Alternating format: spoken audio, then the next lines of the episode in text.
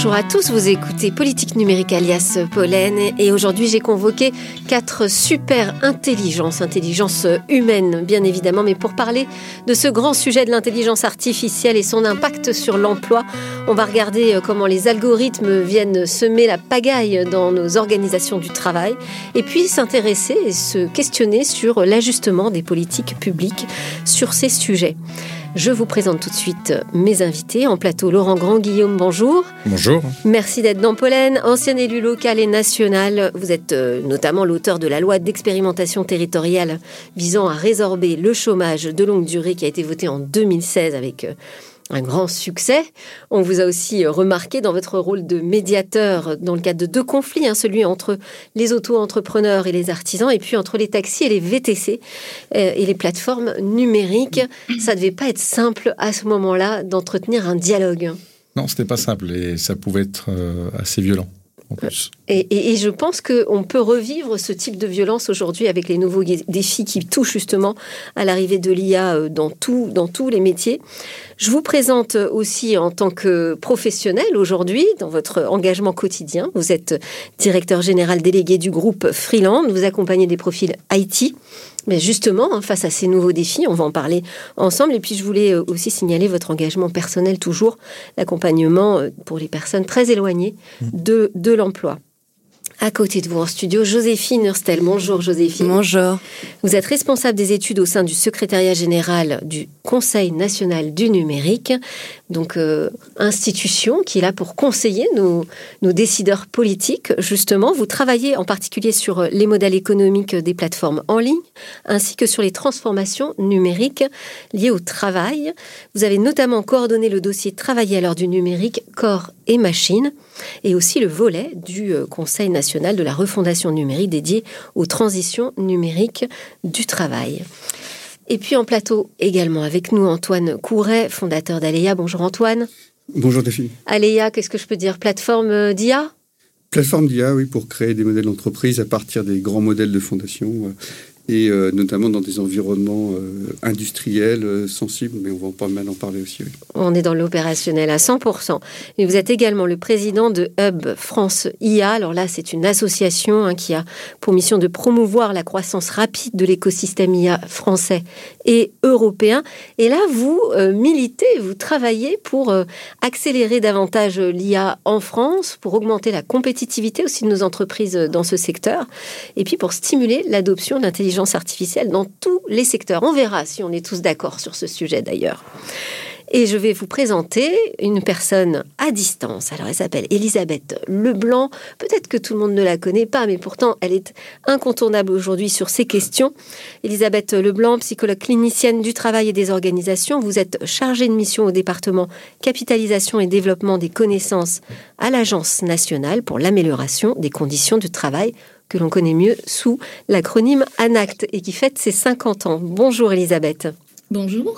Vous avez co-dirigé aussi un ouvrage, La méthode de l'objet technique, reprendre la main sur l'activité, qui est paru aux éditions Octares tout récemment, le 20 février de cette année. Elisabeth, euh, vous nous dites que c'est justement la méthode donc, que vous venez de tester dans le cadre d'une recherche-action sur le dialogue social technologique. J'aurais bien aimé déjà qu'on explique ce que c'est ça, un dialogue social technologique. Ben, euh, c'est tout un programme euh, au sein de l'ANACT. On a mis en place euh, un appel à mobilisation d'intérêt qui a qui a permis de réfléchir à ce sujet de dialogue social technologique, c'est-à-dire euh, tout simplement, bon, après l'appellation peut être discutée, mais euh, l'objectif c'était justement de pouvoir mettre des acteurs euh, du dialogue social, comme on les connaît habituellement ou peut-être moins habituellement quand il s'agit des plateformes justement, pour pouvoir échanger, discuter de tout ce qui est les nouveaux objets numériques, algorithmiques, etc. au sein des entreprises et des effets aussi que cela peut avoir euh, sur les travailleurs. Mais alors justement, qui participe à ces discussions aujourd'hui? Qui, qui, qui fait partie de ce dialogue social? Euh, Aujourd'hui, aujourd'hui, ou alors dans une configuration particulière d'organisation du travail, euh, eh bien, si, enfin, si vous voulez, on peut, on En fait, ma, question, peut-être pour être plus, plus, plus limpide, euh, c'est est-ce que euh, vous avez le sentiment que ces sujets sont déjà adressés par les syndicats, les représentants du personnel? Est-ce qu'il y a déjà un dialogue social autour de ces enjeux du numérique en entreprise aujourd'hui en France? Je pense que oui, il y en a un, si vous voulez, ça, soulève énormément de questions de mon point de vue, ça soulève beaucoup de questions. Le fait est que euh, c'est extrêmement compliqué euh, et, euh, et comme c'est un développement extrêmement rapide avec des conséquences qu'on a du mal à, à, à comprendre, à mettre en visibilité et donc à anticiper, eh bien ça, ça euh, disons que c'est assez compliqué de mettre euh, ce sujet-là autour de la table et justement c'est important de pouvoir euh, aujourd'hui le faire, l'envisager et d'en discuter sérieusement. Quoi. Est-ce qu'il faut s'entourer d'experts quand, vous avez mené ces négociations typiquement entre les taxis et, les VTC, Laurent Grand-Guillaume, est-ce que vous avez dû convoquer des experts de plateformes numériques qui apportaient une compréhension spécifique des nouveaux modèles économiques? Euh, oui, alors après, à l'époque, c'était, euh, on va dire, un peu décevant parce que, euh, en, gros, il y avait l'idée de l'ère de l'ubérisation, l'ubérisation, ça rend heureux, etc. Mais il n'y avait pas encore beaucoup de recul par rapport à ces phénomènes et, et peu d'acteurs qui avaient pris ce recul pour analyser ce qui se passait. Et même d'ailleurs dans la recherche, la recherche est toujours un temps long. Hein. et donc, il a fallu attendre quelques années pour voir vraiment les premières analyses, les premières observations sociologiques euh, qui permettent ensuite de comprendre les phénomènes. Donc, euh, sur le moment, on n'a pas toujours les experts à disposition. On peut avoir des Donc on fait comment On avance à l'aveugle euh, au cas par alors Là, là, ce qu'il a fallu faire, c'était surtout un diagnostic partagé entre les acteurs. C'est-à-dire partir de, finalement, c'est quoi la situation Quels sont les problèmes et est-ce qu'il y a des solutions collectives que l'on peut construire ensemble hein Mais après, c'est vrai que l'angle technologique en tant que tel, euh, était euh, à l'époque peu étudié dans ses conséquences sociales euh, pour les chauffeurs, parce que tout le monde disait c'est bien, ces jeunes finalement ils, deviennent indépendants et ils sont chauffeurs. mais peu se pose la question de savoir s'ils arrivaient à en vivre dignement. Mm. Et d'ailleurs, on a vu, hein, il y a eu un turnover très important dans ce métier du fait de, de la difficulté à s'installer durablement dans, dans, ce métier et en vivre euh, dignement. Ce que vous nous dites finalement, c'est qu'il faut, quand euh, les choses vont trop vite, s'accélèrent, qu'on n'a pas encore forcément toutes les bonnes compétences ou la compréhension parfaite du, du problème, faut repartir avec des méthodes classiques de base d'analyse d'une situation qui évolue et des problèmes qui se posent. Oui, puis peut-être faire appel euh, justement. Alors après, c'est toute avoir la connaissance des réseaux qui existent euh, et des bonnes personnes, parce qu'il y a toujours euh, des experts quelque part qui ont une expérience et qui ont accompagné ces transformations technologiques. Ça peut être des entrepreneurs, ça peut être des consultants, ça peut être des associations, ça peut être peu importe. et donc là, il faut faire appel aux, réseaux, on va dire, aux connaissances qui vont vous permettre d'identifier telle ou telle personne Bon, maintenant, il y a, d'autres moyens euh, technologiques aussi pour trouver les bonnes compétences, mais c'est vrai que c'est important de s'appuyer euh, sur des personnes qui maîtrisent ces technologies. Et alors, au Conseil euh, national du numérique, justement, comment est-ce que vous procédez, Joséphine, pour trouver les bonnes méthodes, les bons experts, pour réussir à vous projeter finalement hein, sur ces transformations numériques du travail? Euh, oui, alors nous, au Conseil national du numérique, on a une mission de euh, faire circuler les idées dans le débat et d'étudier la relation que la société entretient avec nos outils numériques. On l'explore euh, au travers une série de publications qui explorent chacune des facettes de nos usages, que ce soit les fausses informations en ligne, l'économie de l'attention, les monnaies numériques et les transformations numériques au travail.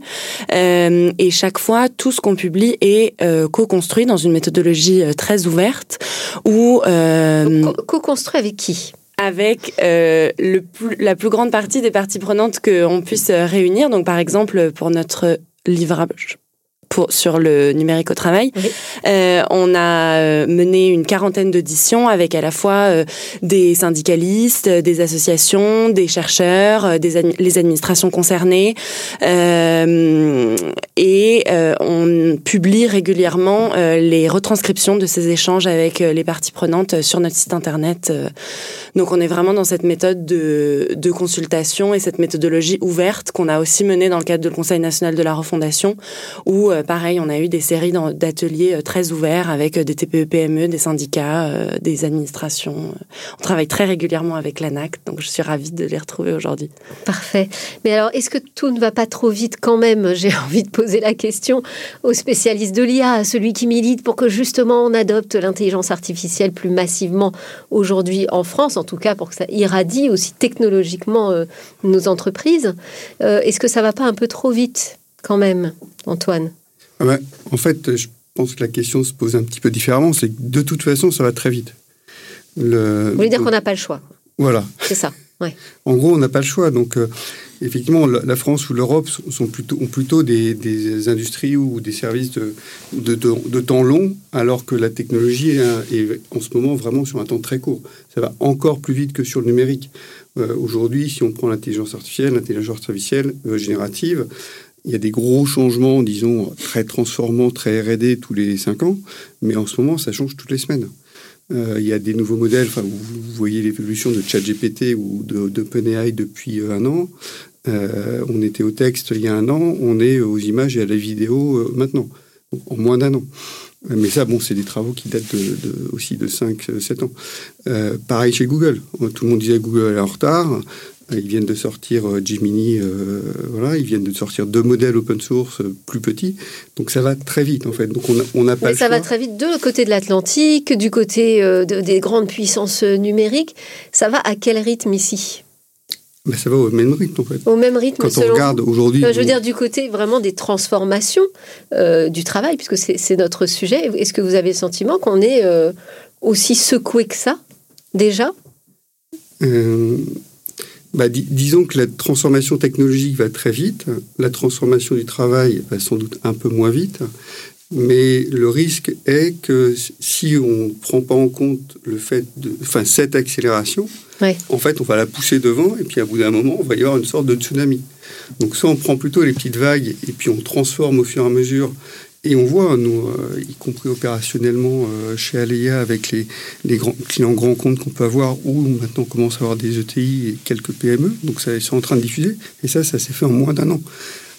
L'état d'esprit des grands comptes change à peu près tous les six mois en ce moment. Il y a un an, c'était euh, c'est quoi ce truc-là, comment je l'intègre, et je découvre, je teste. Il y a six mois, c'est OK, on a déjà lancé 30 POC. Et maintenant, la question de 2024, c'est comment j'industrialise et comment je transforme. Mmh. Euh, et, en fait, ce qui est assez étonnant, pour moi en tout cas, c'est la première fois que je vois des entreprises industrielles françaises ou européennes aller quasiment aussi vite dans ces réflexions-là, peut-être pas encore dans la mise en place, parce que c'est ce que j'allais dire. La transformation à faire est très pas forcément ces retours d'expérience encore sur le terrain. J'ai l'impression que euh, maîtriser la data, c'est déjà euh, un effort encore qui reste à produire dans les entreprises françaises. Alors maîtriser la data globalement au complet, oui. En revanche, transformer déjà un certain nombre de processus, c'est en train de se faire. en tout cas, les entreprises les plus avancées sont déjà dedans. Et je parle de grands groupes du CAC 40. Je parle pas Et le moteur, c'est quoi? C'est euh, des gains de productivité? Bah, Il y, a deux moteurs. Il y a, y, a rester, euh, y a rester compétitif. Il euh, ne faut pas oublier que si enfin, ces entreprises industrielles ont des concurrents de l'autre côté de l'Atlantique ou, ou, en Asie, et euh, il y a un enjeu de compétitivité qui est extrêmement important. C'est des, enfin, l'IA, suivant les rapports, va, faire gagner 10, 20, 30%, 40% de, suivant les, les, métiers de gain de productivité, et ça transforme tous les métiers. Et donc, si vous ne vous transformez pas de la R&D euh, jusqu'aux opérations, euh, sur l'ensemble du processus, ben, en fait, vous ne serez plus compétitif. Vous vouliez réagir, Laurent Grand-Guillaume euh, Peut-être, on, entend aussi toute la question que ça pose euh, d'un point de vue euh, politique public, hein, puisqu'on a des, accélérations qui se font sur le terrain, des accélérations technologiques qui poussent très vite derrière. le travail aujourd'hui en France est quelque chose de très encadré. Est-ce que ce cadre va tenir? Bah, d'abord, on a, on a un problème qui nous est posé, c'est que nous sommes dans le pays euh, de la question du quoi et pas de la question du comment. Donc on aime bien débattre euh, pendant des jours euh, et des nuits d'une question, par exemple l'intelligence artificielle et ses conséquences. par contre, comment on le met en œuvre et comment on transforme nos modèles justement pour public comme privé, là, après, il n'y a plus grand monde. C'est-à-dire que, euh, fort heureusement, bah, il y a des acteurs euh, des entreprises, des consultants, des personnes qui vont accompagner ces transformations, mais il est clair qu'il y a une urgence euh, économique déjà, industrielle, sociale, à intégrer cette question dans, tous les domaines. autant d'ailleurs pour la, la TPE, PME qui s'adresse à ses clients en B2C ou en B2B et qui va devoir donc euh, améliorer sa performance et euh, être plus rapide et euh, être plus compétitive, mais aussi pour les administrations publiques qui vont devoir se transformer par rapport aux usagers, puisque les personnes qui vont avoir accès à des, des, nouveaux services par les entreprises vont demander la même chose aussi aux administrations publiques dans la résolution de leurs problèmes. Et de la même façon aussi, on va avoir dans les grands chantiers démocratiques ces questions qui vont se poser. Et donc, on est, euh, est-ce qu'on est prêt? Je pense qu'on a toutes les capacités pour réussir. Encore faut-il que l'on prenne la question par le bon bout. Parce que ce que je crains, c'est qu'on reste pendant des mois et des mois sur les grands débats macro, les conséquences, etc. Et pendant ce temps, les Américains qui sont très pragmatiques, bah, eux, ils mettent en œuvre, ils mesurent les impacts et euh, voilà. Et, on risque d'être très en retard et d'en subir des conséquences sur l'emploi bien plus profondes euh, que celles que l'on peut déjà anticiper, parce qu'il y aura des conséquences sur l'emploi. Enfin, c'est sûr, il y, a, une transformation du contenu des emplois opérés. Alors, quelles conséquences? On peut peut-être interroger euh, Elisabeth euh, Leblanc là-dessus. Quelles conséquences voyez-vous déjà poindre sur l'emploi avec l'arrivée de l'IA et puis aussi ces, ces, algorithmes qui automatisent beaucoup de tâches? Petite parenthèse, c'est qu'on a entendu les chiffres de l'OMS hein, qui sont quand même assez euh, spectaculaire sur, euh, sur l'impact sur l'emploi dans, dans, le monde, sur la création aussi de euh, nouvelles fractures entre ceux qui sont sur des métiers survalorisés et les autres. Donc comment est-ce que vous voyez, vous, les choses en ce moment se, se dérouler, se dessiner, Elisabeth? Bah écoutez, je, effectivement, ce que ce que j'ai entendu, ça donne ça donne envie de réagir sur plein de choses. Euh, nous, nous on part du là, en l'occurrence, on part du principe un petit peu plus de se mettre au niveau de, de l'humain. Euh, effectivement, on parle énormément de, compétitivité, de rapidité, etc. De, euh, de, de euh, dans la transformation. Bon, il y, a, y a, je pense aussi une, une, une volonté et une urgence à revenir aussi au terrain, au concret, et peut-être justement à se questionner sur ce qu'on appelle rapide. Euh, du, du, du, ça va très vite et on n'a pas le choix. Hmm. Certes, quand on, quand on regarde d'un certain point de vue, bien entendu. Euh, seulement quand on, quand on revient au terrain, euh, qu'est-ce qu'on voit, qu'est-ce qu'on fait et de quoi il s'agit? En termes d'emploi, en termes de métier euh, et en termes d'activité sur le, sur le terrain. C'est ça un petit peu ce que, ce que j'ai envie de dire. Oui, bien entendu, on, on aura une visibilité sur les transformations du travail, les transformations de l'emploi. On le voit aujourd'hui avec la plateformisation, on le voit aujourd'hui avec ces nouvelles forme euh, de, de, de, travail, d'organisation du travail. Le fait est que euh, on, peut imaginer être en retard euh, sur plein de choses. Pourquoi pas? Je sais pas particulièrement sur quoi, mais enfin pourquoi pas? Si, on revient un petit peu plus sur le terrain au niveau des acteurs et de ce qui se passe, je pense qu'à un moment donné, il est aussi important de pouvoir ralentir un petit peu et de regarder les choses concrètement et de peut-être mieux mesurer les effets qui sont en jeu sur l'individu. L'individu qui euh, ne pourra pas se transformer au rythme de l'algorithme, mais je suis pas sûre que ce soit justement le bon angle pour, euh, pour parler de ce genre de choses, et y compris de, de l'emploi. Après, il y a plein de possibilités, plein d'ouvertures possibles, mais peut-être repenser les choses différemment et regarder peut-être les choses différemment serait peut-être pas plus mal aujourd'hui.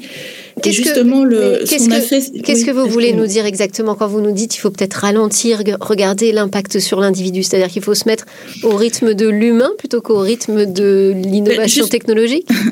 Mais je pense que c'est pas le bon angle pour attaquer la question justement, ouais. euh, parce que sinon on rentre dans un dans un débat euh, presque sans fin et puis on, on va se c'est, peut-être pas forcément la, avec des, la, des, crispations des deux côtés finalement. Avec, voilà des crispations. Je, je, je pense pas que ce soit réellement la, la la, la, bonne solution de mon point de vue. Hein. Alors, mais alors, par, euh, par, quel bout on le prend ce sujet alors?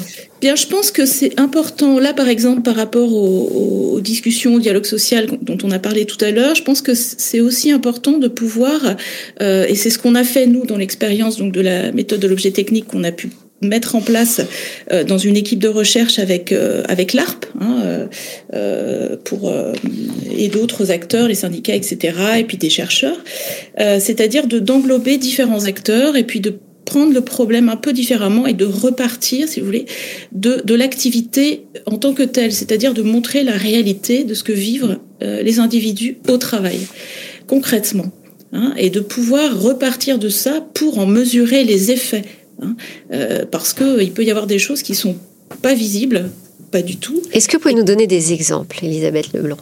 Bien sûr, euh, j'ai beaucoup euh, donc dans un travail de thèse que je suis en train de finaliser, beaucoup travaillé sur les livreurs de repas donc de la plateformisation.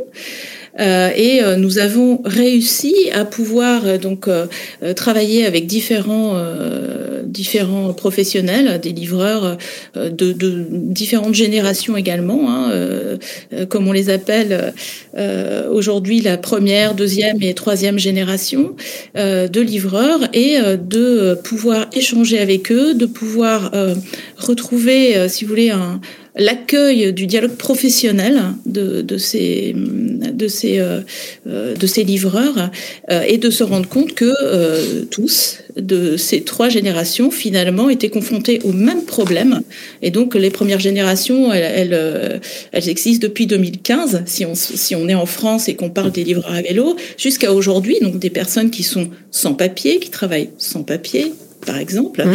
Et finalement, on s'aperçoit en les écoutant et en les faisant travailler ensemble, en faisant dialoguer ces gens-là et avec d'autres acteurs, hein, euh, eh bien que euh, ces personnes sont confrontées au même problème face au ce qu'on appelle le management algorithmique euh, et, euh, et, que euh, depuis 2015 les problèmes sont identiques donc ça peut aller très vite ce qu'on veut il n'y a pas de problème par rapport à la technologie seulement l'humain l'humain lui est confronté à la même chose. Alors, avant de faire réagir Laurent Grand-Guillaume, parce que c'est quand même votre sujet, ça, n'aurait donc pas bougé depuis trois générations de, de livreurs. Certaines choses, attention. Oui, bon, ah alors. oui, oui. Eh ben, les rencontre, effectivement. Ouais.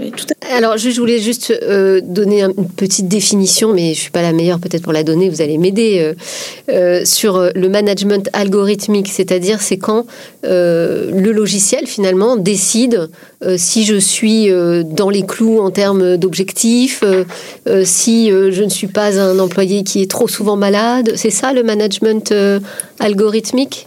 Joséphine, oui. Euh, merci. Euh, le management algorithmique, oui, ça va être tout ce qu'on considère être de l'encadrement euh, du travail et des travailleurs au travers du recours à des outils algorithmiques. Et ça peut être des décisions totalement automatisées, mais aussi des décisions qui vont appuyer le management dans, humain dans sa prise de décision. Donc c'est un gradient de l'automatisation totale à un soutien au management.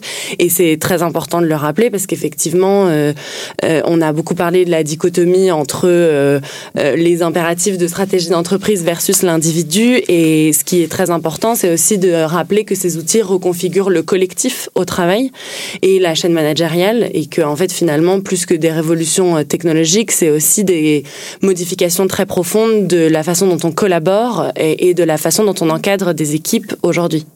Alors, Laurent Grand-Guillaume, je vous laisse réagir sur euh, cette analyse de la situation hein, qui nous est faite euh, par Elisabeth Leblanc sur le terrain. Trois générations de livreurs euh, qui travaillent pour des grandes plateformes numériques et qui butent toujours, visiblement, sur le même type de problème. Oui, alors, après, moi, j'ai envie de dire que dans l'époque dans laquelle nous sommes, l'important, et ce qui va devenir déterminant, c'est le savoir.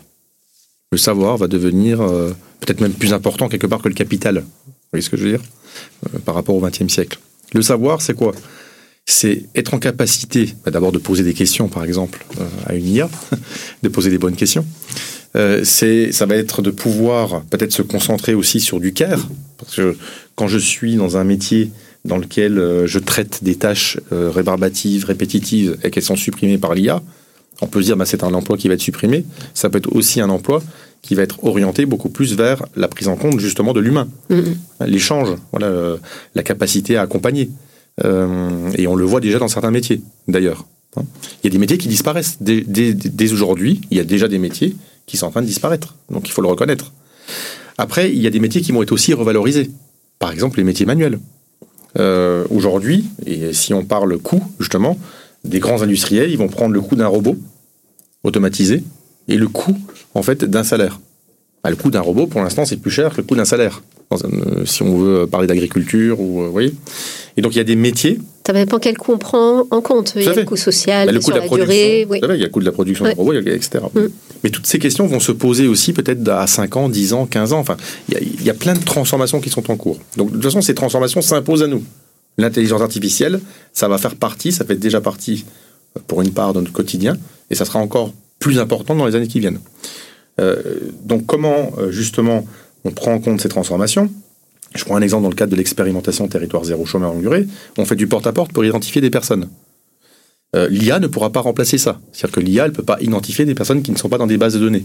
Il y a 30% des personnes aujourd'hui dans les territoires qui ne sont ni inscrites au RSA ni à Pôle emploi.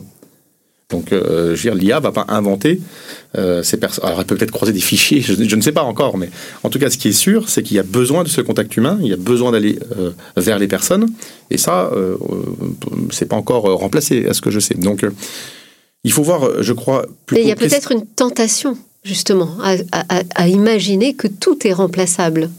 Peut-être. Toutes les petites tâches. Moi, moi, ce que je vois, c'est d'abord, il y a des métiers qui émergent en ce moment Hein, les prompteurs, il y a différents métiers qui sont en train d'émerger. Et donc, il faut les identifier et former les personnes, et, pas que les jeunes générations, à aller sur ces métiers euh, pour accompagner nos entreprises, nos administrations, premier point. Et il y a des métiers qui vont disparaître. D'ailleurs, l'OCDE a publié un rapport très intéressant sur l'intelligence artificielle et le travail euh, récemment, je crois que c'était début d'année, euh, qui, qui, liste hein, les métiers, on va dire, émergents, ceux qui sont mise en difficulté. Mais, même mais ça, peut être très violent hein, de, de, de, consulter ce genre de liste et de se dire Ah, donc ok, donc mon job là. Oui, peut disparaître. Ou en tout cas, va être percuté. 60%, ils estiment que 60% des emplois. Ce Est-ce que c'est si radical que va disparaître Tout à fait. D'ailleurs, regardez, historiquement, on a euh, inventé en France les automates. C'est Vaucanson qui a mm. inventé les automates. La, la, technologie de Vaucanson du XVIIIe siècle a été transférée dans le textile au XIXe siècle. Et donc on a eu euh, les machines hein, qui ont été notamment développées dans le bassin lyonnais. Et il y a eu la révolte des canuts en 1831. Alors certes, euh, les grands progrès technologiques se sont toujours accompagnés de tensions sociales fortes. Maintenant, on sait que ça va arriver.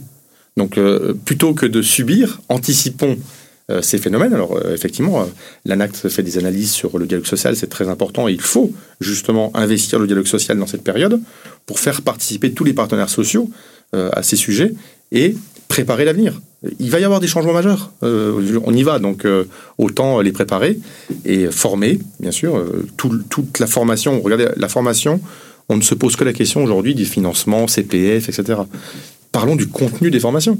Parlons de où est-ce qu'on veut mettre les priorités par rapport aux enjeux que nous avons à traiter. Et, euh, alors là, on va, on va faire tourner un algorithme qui va nous dire aujourd'hui, voilà à peu près, on a besoin de former tant de personnes dans tel domaine.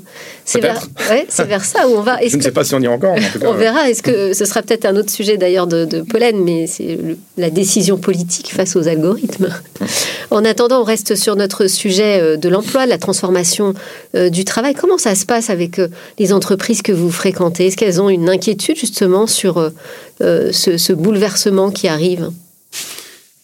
Bah, Celles qui ont l'inquiétude, c'est celles qui s'y préparent pas, en fait. Le, après, les... En même temps, ça peut être sain aussi de s'interroger et de s'inquiéter. Ah, je pense qu'aujourd'hui, après, ça dépend de la façon dont on s'inquiète. Euh, mais typiquement, par rapport à ce que vous dites, effectivement, c'est 60% des emplois qui vont être transformés. Aujourd'hui, c'est déjà le cas, y compris sur, les principaux acteurs de la tech. Euh, c'est sorti, hein, Google va en gros réorienter à peu près 10% de ses effectifs parce qu'ils automatisent des processus. On parle de Google, hein, même Google est impacté. Ils vont automatiser des processus, ils vont remettre plus d'efforts sur euh, la partie justement intelligence artificielle et savoir. Donc la compréhension des savoirs. Et dans la compréhension des savoirs, c'est pas uniquement des tâches cognitives de col blanc. Euh, dans la compréhension des savoirs, c'est aussi comment, chez des opérateurs qui sont sur des chaînes de production ou des, opérateurs de chantier, bah, comment j'embrasse en fait la connaissance, le savoir-faire, l'expérience dans, dans, dans l'intelligence artificielle. Et donc, il va permettre aussi la, trans, la transmission des savoirs de façon beaucoup plus euh, beaucoup plus efficace et sans perdre de savoir. Donc ça, c'est là où on fait aussi ce côté, disons, gain de productivité, gain de connaissances va monter, y compris sur des tâches ou, des, des, des, emplois très, très opérationnels en fait. Euh, après, il faut effectivement euh, s'y préparer. Et aujourd'hui, euh, enfin, le, le, Hub là, a envoyé 40 propositions de mesures au comité interministériel sur l'IA générative, qui seront révélées la semaine prochaine. Donc voilà, il y, en a dedans 5 sur la partie formation. Parce qu'effectivement, on considère qu'une transformation en profondeur, je peux vous donner un autre chiffre. Dans les grands groupes. Et il y a quoi dans ces cinq Je vous, les donner. Vous pouvez nous les donner? dans, dans les, euh, mais je vais donner un autre chiffre. Dans les grands groupes, quand on dit euh, on, veut remettre l'humain, qu'est-ce qui se passe quand on regarde les gens dans les, dans, qui travaillent au, au, euh, disons, au quotidien dans ces grands groupes? Il y a des grands groupes, ils n'ont pas eu le choix. Il y a 40% de leurs employés qui utilisaient ChatGPT. Hmm. Sans sans forcément le dire, si j'ai bien suivi en plus. sans forcément le dire, mais ça finit par se voir quand même sur, sur les échanges. Et, mais surtout sans garde-fou. Hmm. Euh, sans formation. Et donc, euh, pourquoi Samsung interdit ChatGPT? Ben Parce que quand il retrouve ses codes euh, en réponse dans ChatGPT, ça ne lui plaît pas forcément. mais c'est pareil pour des groupes industriels, des, Total, des Michelin, des Bouygues, etc. Ils n'ont pas forcément envie, ou des groupes publics, hein, administration, etc. Il y a des sujets où on n'a pas envie que le savoir-faire de l'entreprise, opérationnel ou très cognitif, se retrouve euh, exposé un peu de façon ouverte sur, euh, sur le marché. Et, donc, euh, et donc ça aussi, c'est regarder, c'est regarder l'humain au, cœur de l'entreprise et au quotidien. Et effectivement, on échange aussi régulièrement avec le MEDEF ou, ou, des associations CPME, etc. La prise en compte de ces transformations-là, elle est massive et elle, touche de la personne la plus formée à la personne la plus informée, de la plus jeune à la plus ancienne. Et en fait, une autre étude qu'on a faite, on s'est rendu compte qu'en fait, évidemment, les jeunes sont un peu plus dedans, mais, mais les gens qui appréhendent des outils comme l'IA générative, c'est en partie transgénérationnel. donc, si on veut préparer dans ces cinq mesures, il y a quoi? Il y a un, la partie formation. Et la formation dès le plus jeune âge. Aujourd'hui, on sait que nos emplois industriels et services sont en train de se transformer les programmes de l'école, y compris l'école primaire ou collège, ne se sont pas transformés. C'est-à-dire qu'on on, on, éduque les... Donc l'éducation, vous nous dites ah ben, L'éducation. On éduque aujourd'hui nos enfants comme s'ils allaient travailler dans les mêmes métiers, alors qu'on les prépare pour dans 20 ans, euh, comme s'ils allaient travailler dans les mêmes métiers, alors qu'on sait qu'il y a un choc massif de transformation des métiers. Et donc, c'est bien d'apprendre des choses, mais il faut aussi qu'on les prépare. Donc voilà, donc nous, on pousse beaucoup. Alors, on les prépare quand même, parce que vous parlez du socle commun, euh, le primaire, le collège, le lycée, on les prépare à l'esprit critique. Tout ça, ça ne va pas être totalement inutile à l'ère de l'intelligence artificielle. Mais ah, vous pensez qu'on doit les préparer davantage techniquement, finalement C'est ah, ça, bah, à la révolution de l'IA apprendre de l'informatique, apprendre euh, de, de enfin, des algorithmes. Il y, a, il y a des outils hein, qui commencent au plus jeune âge pour apprendre comment, euh, mhm. compris avec des Lego. Euh, voilà, les Lego, c'était bien pour faire de la construction. Les nouveaux Lego, c'est bien aussi pour apprendre à faire des algorithmes.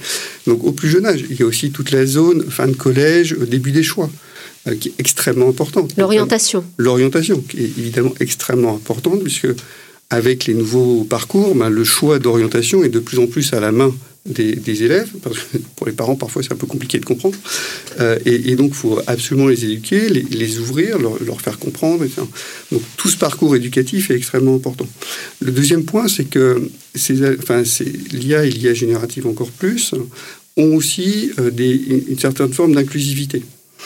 Parce que ça va permettre à des gens, parfois, qui parlent mal français, euh, euh, j'entendais les 30% de personnes, ben, prendre un texte que j'ai mal écrit, le mettre dans un outil comme JetGPT pour me faire un mail correct, ben, c'est hyper intéressant pour de l'inclusivité. Mhm. Donc il faut aussi prendre en compte ça. Euh, et donc ça, ça touche toutes les populations et c'est hyper simple et ça coûte pas cher. Euh, mais ça, c'est une formation. Euh, et après, c'est sur toute la vie d'entreprise. On sait qu'il va y avoir une transformation massive des métiers. Euh, c'est ce que dit l'étude de l'OCDE, effectivement. Et donc ça, il faut l'anticiper. Donc ça veut dire qu'il faut des formations aussi, augmenter le nombre de formations. Et euh, enfin, le hub a été en charge de la partie CMA, donc compétences et métiers d'avenir sur la partie intelligence artificielle. Des formations initiales. où on a promu, il y a pas mal d'écoles de l'IA qui sont, qui sont développées sur les deux dernières années. Euh, mais également toutes les formations intra-entreprises en, upskilling, reskilling, pour transformer les métiers. Les métiers vont, vont pas disparaître. Je veux dire, construire un train, faire des routes, euh, euh, ça va tout, enfin, construire des fusées, construire, enfin, ce que vous voulez, euh, réduire l'empreinte énergétique de l'ensemble des industries. C'est des choses qui vont rester en permanence. Enfin, ça, en revanche, la façon de les faire est profondément en train de changer. Et donc, c'est là-dessus, on a la chance en Europe d'avoir des énormes leaders industriels dans plein de secteurs c'est là-dessus qu'en fait l'ensemble des entreprises est en train d'en prendre conscience et il faut que ça, se transforme sur un dialogue social qui permet d'accompagner ça. Oui, il y, a, le sujet de la formation, mais il y a une fois qu'on travaille, vous accompagnez des freelances, par exemple, dans, dans l'IT. Euh, ils sont comment? Ils sont en mode panique, là, en se disant, euh, que je revoie euh, toutes mes compétences, euh, comment est-ce que je fais mes preuves, comment, d'où vient ma valeur, finalement? Bah, il, y a, les deux cas. Hein. Il y a ceux qui se préparent déjà, et puis ceux qui se disent, bon on va voir, mais euh, il faut, il faut s'y préparer. Mm. Euh, je vais prendre un exemple dans ces freelances, l'exemple des formateurs. Les formateurs, quand il y a eu la crise sanitaire, ils ont dû se former en 15 jours aux outils qu'ils n'utilisaient pas et pour lesquels ils auraient pu se former avant, notamment euh, la visio. Et comment, avec des classes Zoom, classes virtuelles par exemple, je vais organiser une formation, alors qu'avant je la faisais en physique avec un tableau dans une salle. Exact. Ils ont dû le faire en 15 jours. Donc mm. il y a eu une résilience quand même assez forte hein, de, pouvoir justement transformer leur modèle en peu de temps eh bien là, il faut encore aller plus vite. Parce que euh, là, c'est ce qu'on Nous, on met en place une formation pour les formateurs euh, à l'IA, donc euh, pour qu'on puisse former tous ces indépendants qui sont formateurs, pour qu'ils changent aussi leur méthodologie, les outils qu'ils utilisent et comment ils élaborent, par exemple, des contenus pédagogiques. Ça ne veut pas dire que l'IA va faire la totalité de leur contenu pédagogique, mais s'appuyer sur l'IA pour les préparer, tout en ayant le recul nécessaire, ce que vous dites, et l'esprit critique qui permet euh, de se dire bon peut-être que ça, ça ne sera pas forcément une bonne chose pour que les personnes comprennent du point de vue pédagogique euh, euh, ce, que, je dois leur apprendre eh bien on, est en train de le faire en ce moment et il y a urgence hein, à le faire dans toutes les entreprises. Hein. C'est vraiment. Ça, ça se passe sur le terrain. Mais on imagine au niveau politique, quand vous allez proposer ne serait-ce que ces cinq points sur la formation autour de l'intelligence artificielle, c'est un chantier gigantesque. Hein. Alors, euh, donc on va pas régler nous euh, tout de suite dans Pollen, euh, malheureusement, mais ça, permet de voir un peu l'ampleur des enjeux qui, nous attendent. Je voulais vous faire prolonger la, conversation, la réflexion, Joséphine Erstad, sur la question de la décision avec l'algorithme, ce management algorithmique. Je disais peut-être demain, on aura des politiques qui prendront des décisions avec, éclairé par, ou voire même en suivant une intelligence artificielle.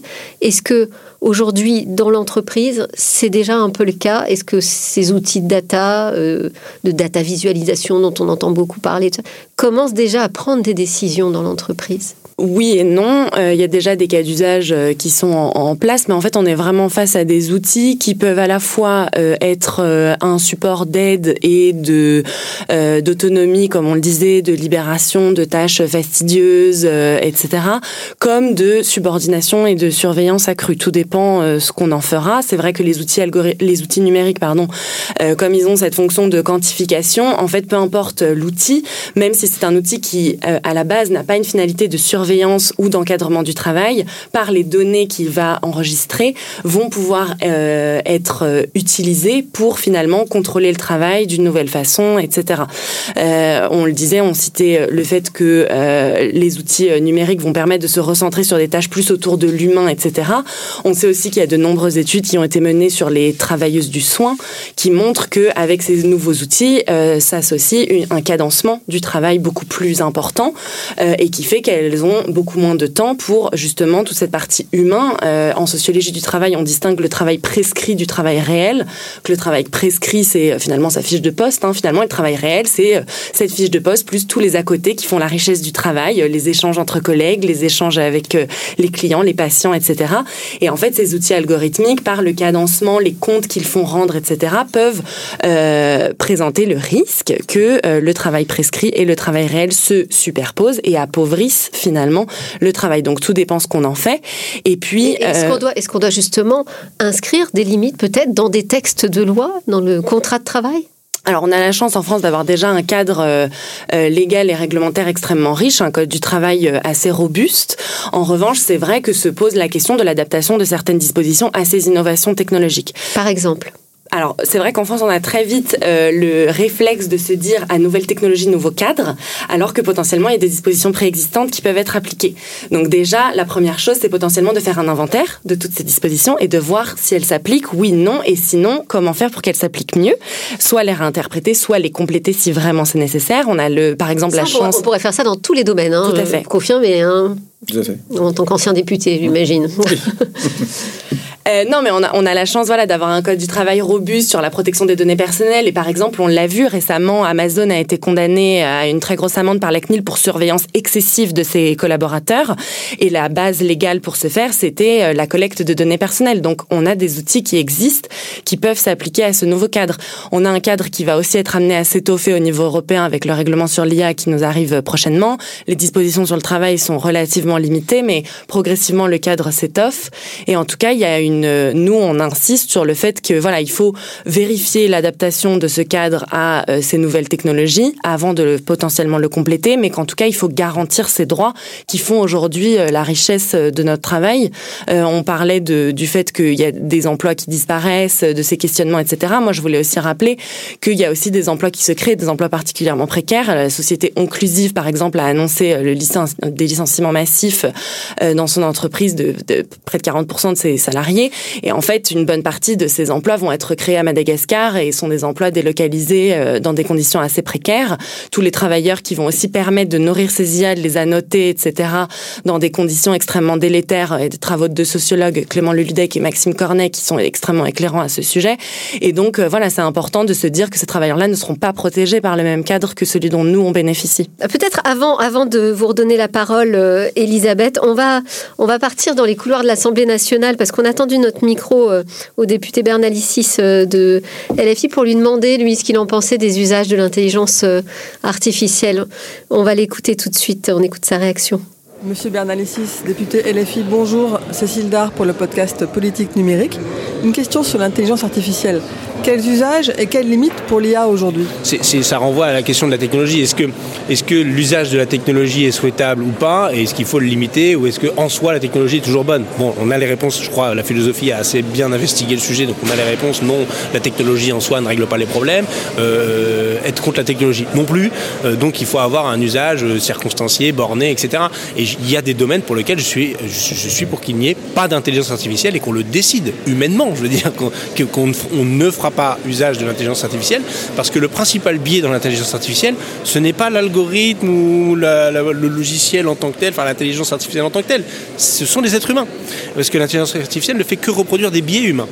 Euh, et donc, euh, comme ces biais humains, je les combats politiquement dans un certain nombre de, domaines, je pense sur la lutte contre les discriminations, euh, je ne suis pas pour qu'il y ait des IA qui reproduisent des discriminations ou qui entérinent des, des sujets, des objets. Après, si des choses peuvent être automatisées et faites par une machine notamment quand c'est des tâches euh, laborieuses, répétitives euh, et pénibles. Euh, je suis comme tout le monde, hein. moi je suis partisan du moindre effort. donc si on peut remplacer des tâches pénibles par, par des machines, des robots ou des IA, faisons-le, pas de problème. Pas de problème. Mais, mais pas quand ça reste dans du domaine de, de, la prise de décision en tant que telle, qui là doit rester 100% humaine, et je pense notamment en matière de justice, où la tentation est très grande. Et donc on s'y opposé notamment sur la surveillance algorithmique pour les Jeux Olympiques.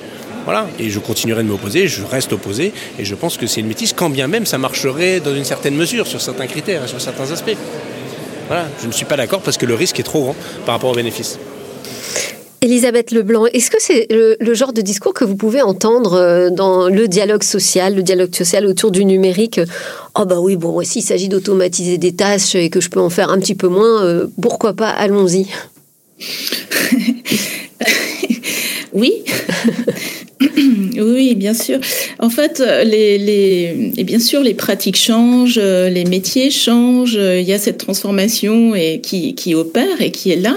Et en effet, on a nous-mêmes, hein, regardez, on, on est euh, complètement pris par euh, les usages de, des outils, euh, des outils euh, de l'intelligence artificielle, etc.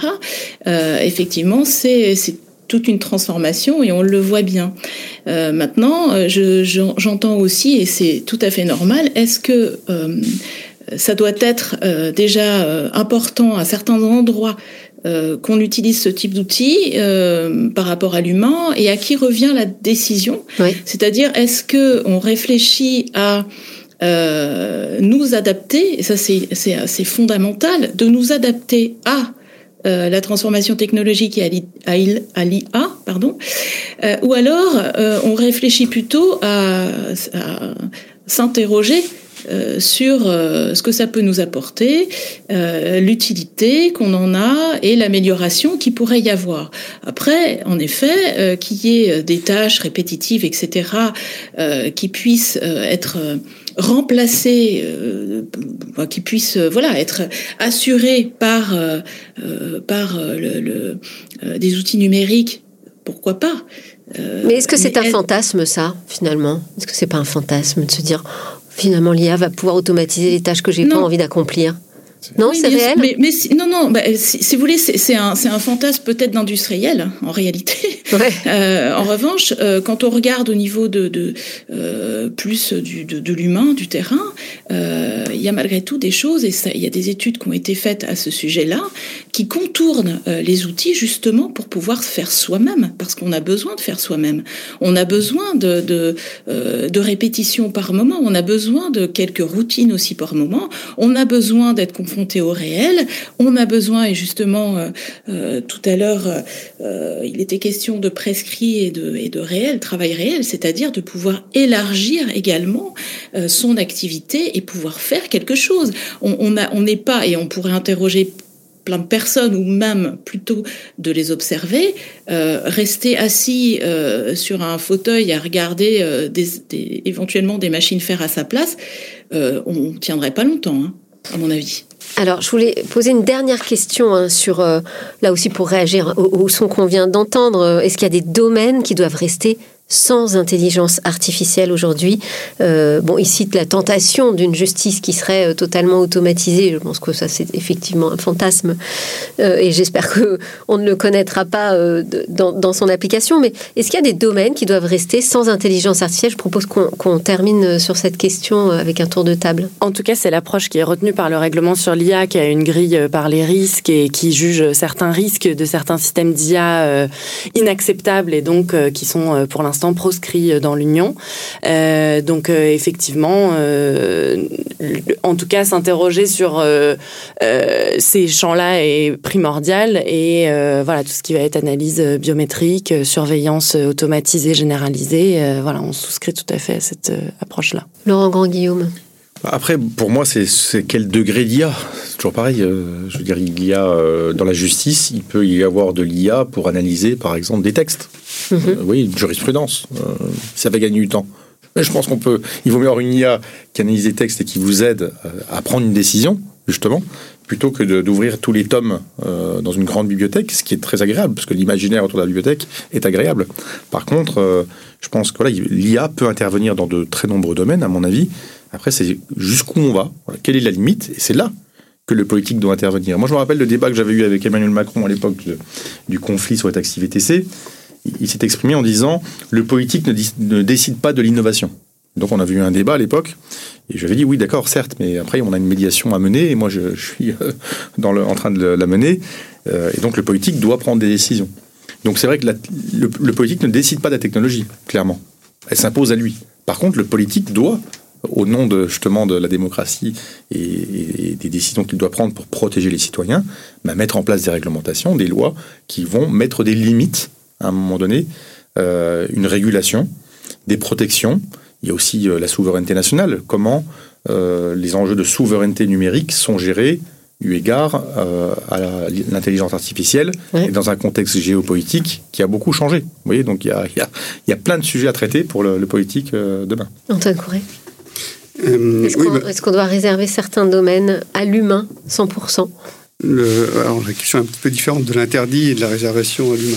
Mais le, euh, alors d'abord, effectivement, le, le, le, hub a beaucoup contribué à, à la rédaction des actes. On a, on a sorti plusieurs white papers, euh, etc. Et effectivement, on, on, on, pousse, disons, un équilibre euh, assez fort entre innovation et équilibre, disons, à la fois éthique et humain. ça, très clairement, c'est. Après, il y a des domaines effectivement qui doivent être interdits, hein. ce que, ce notamment les sujets de de, de... Vous voulez parler quoi De ce qu'on a évoqué déjà, de surveillance, de notation Non, non, pas de surveillance, de notation, le sujet de, de notation sociale. Euh, donc ça, effectivement, comme, le, comme le rappelait Joséphine, euh, voilà, il y a des domaines comme ça. De même que dans la bioéthique, il y a des sujets qui sont interdits. Après, le domaine de la justice, effectivement, automatiser euh, un certain nombre d'actes qui sont euh, hyper euh, rébarbatifs, qui prennent du temps, et si je peux dire à, un équivalent GPT plus souverain, bah tiens, remplis-moi tel papier ou tel truc, moi, j'ai aucun, enfin, j'ai rien contre. Après, une décision en, cours pénal ou euh, cour d'assises et autres, bah oui, effectivement, le jugement humain restera toujours primordial. Et après, le, deuxième, donc il y a ces interdits, et après, le deuxième sujet, c'est entre adaptation et, et intérêt. Effectivement, euh, une partie de l'intelligence artificielle va permettre de réduire la pénibilité. Euh, et effectivement, on a une certaine contrainte à l'adaptation, mais je, je donc j'opposerai pas les deux. C'est-à-dire que euh, le politique comme l'humain, euh, la technologie s'impose à lui. Après, on peut décider qu'on prend plus l'avion, qu'on allume, allume plus l'électricité, qu'on arrête les voitures et qu'on revient, et qu'on au cheval. Mais, mais disons que la révolution qu'on est en train de, de, vivre maintenant est du même ordre d'ampleur que celle qu'on a vécue au début du XXe siècle. Donc soit on anticipe et euh, c'est le, patron de Microsoft qui dit que c'est pas juste un nouvel outil, hein, c'est une révolution comme euh, le, feu même ou l'électricité. Ah ben c'est réellement une. Enfin, vous voyez bien ce qui s'est passé en un an. Je veux dire, ça, ça certes, c'est pas encore diffusé sur l'ensemble des, euh, des, emplois aujourd'hui, mais c'est en train de se faire et ça va se faire dans les 10-15 ans qui viennent. Et, donc, si on ne le prend pas, soit on sera en réaction et on aura des grosses tensions sociales, soit on l'anticipe avec de la formation, de la de, de l'appropriation, euh, de l'adaptation du cas, enfin de, l'adaptation sur le terrain et de l'adaptation du cadre social.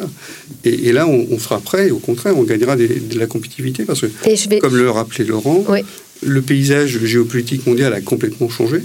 Euh, on est sur, pour l'instant, on a deux grosses plaques. L'Europe essaye depuis 5-10 ans de devenir une grosse plaque. Et on a cette chance-là maintenant de pouvoir le devenir. Mais effectivement, il faut changer pas mal de paramètres. Et, voir, et voir la technologie comme une chance. Comment on y va C'est ce que vous disiez, Laurent Grand-Guillaume. Je vais laisser le, mot de la fin à Elisabeth Leblanc qui était connectée avec nous tout au long de, cette émission. Alors, cet ajustement euh, des politiques publiques face à cette transformation du travail, euh, qu'est-ce que vous nous diriez là pour conclure la conversation? Euh, eh bien, euh, je, je, pense que par rapport euh, déjà à, à, ces outils, euh, il est important de, de, pouvoir réfléchir à la responsabilité, responsabilité des conséquences sur les individus. Euh, et euh, me semble-t-il, il est important d'avoir des réflexions collectives euh, et de laisser le, le mot de la fin et de prendre les responsabilités de l'humain par rapport aux outils qu'il utilise et les outils aussi qui peuvent avoir un impact sur les autres individus. Et ça, je pense que c'est fondamental de pas perdre de vue ça. C'est-à-dire que s'équiper, s'appareiller, s'aider et, de, il n'y a pas, pas de souci en soi. Le fait est que on a souvent euh, le fantasme que ça fonctionne, le fantasme que c'est du progrès. Euh, et quand on regarde la réalité euh, des choses, c'est pas tout à fait comme ça euh, que que ça se passe sur le sur le terrain. Quand il y a une démultiplication des effets hein, euh, de, de, ces outils. Et par rapport à ça, je pense que c'est fondamental de pouvoir réunir des acteurs euh, autour d'un dialogue social, quand bien même euh, on mettrait d'autres acteurs que ceux qui sont euh, euh, habituellement ceux des entreprises, etc. Enfin, il y a vraiment d'autres, je pense, d'autres euh, questions à poser et d'autres façons de regarder les choses et de pouvoir réunir. Aujourd'hui, on le voit par exemple dans le dans le, la livraison des repas. On a on a les les, clients qui qui utilisent eux-mêmes les outils algorithmiques pour noter. Hein, par exemple, les livreurs et ces notations ont une incidence sur le, euh, sur, sur le travail de, ces livres. Les, voilà, ça peut avoir des conséquences. je pense que c'est fondamental d'avoir ces discussions avec tous les acteurs autour d'un dialogue euh, et social élargi et de euh, que la place de l'humain soit conservée de toute façon, euh, soit en amont et en aval de, des, outils algorithmiques. Ouais, tous regarder la, réalité en face et nos, nos, responsabilités. Merci beaucoup Elisabeth Leblanc. Merci beaucoup également à Laurent Grand-Guillaume, Joséphine Nostel et Antoine Aujourd'hui, c'était Stéphane à la réalisation. Politique numérique alias Pollen sera de retour dès la semaine prochaine. Mais pour ne rater aucun épisode, eh bien, le plus simple encore, c'est d'ajouter Pollen dans vos favoris.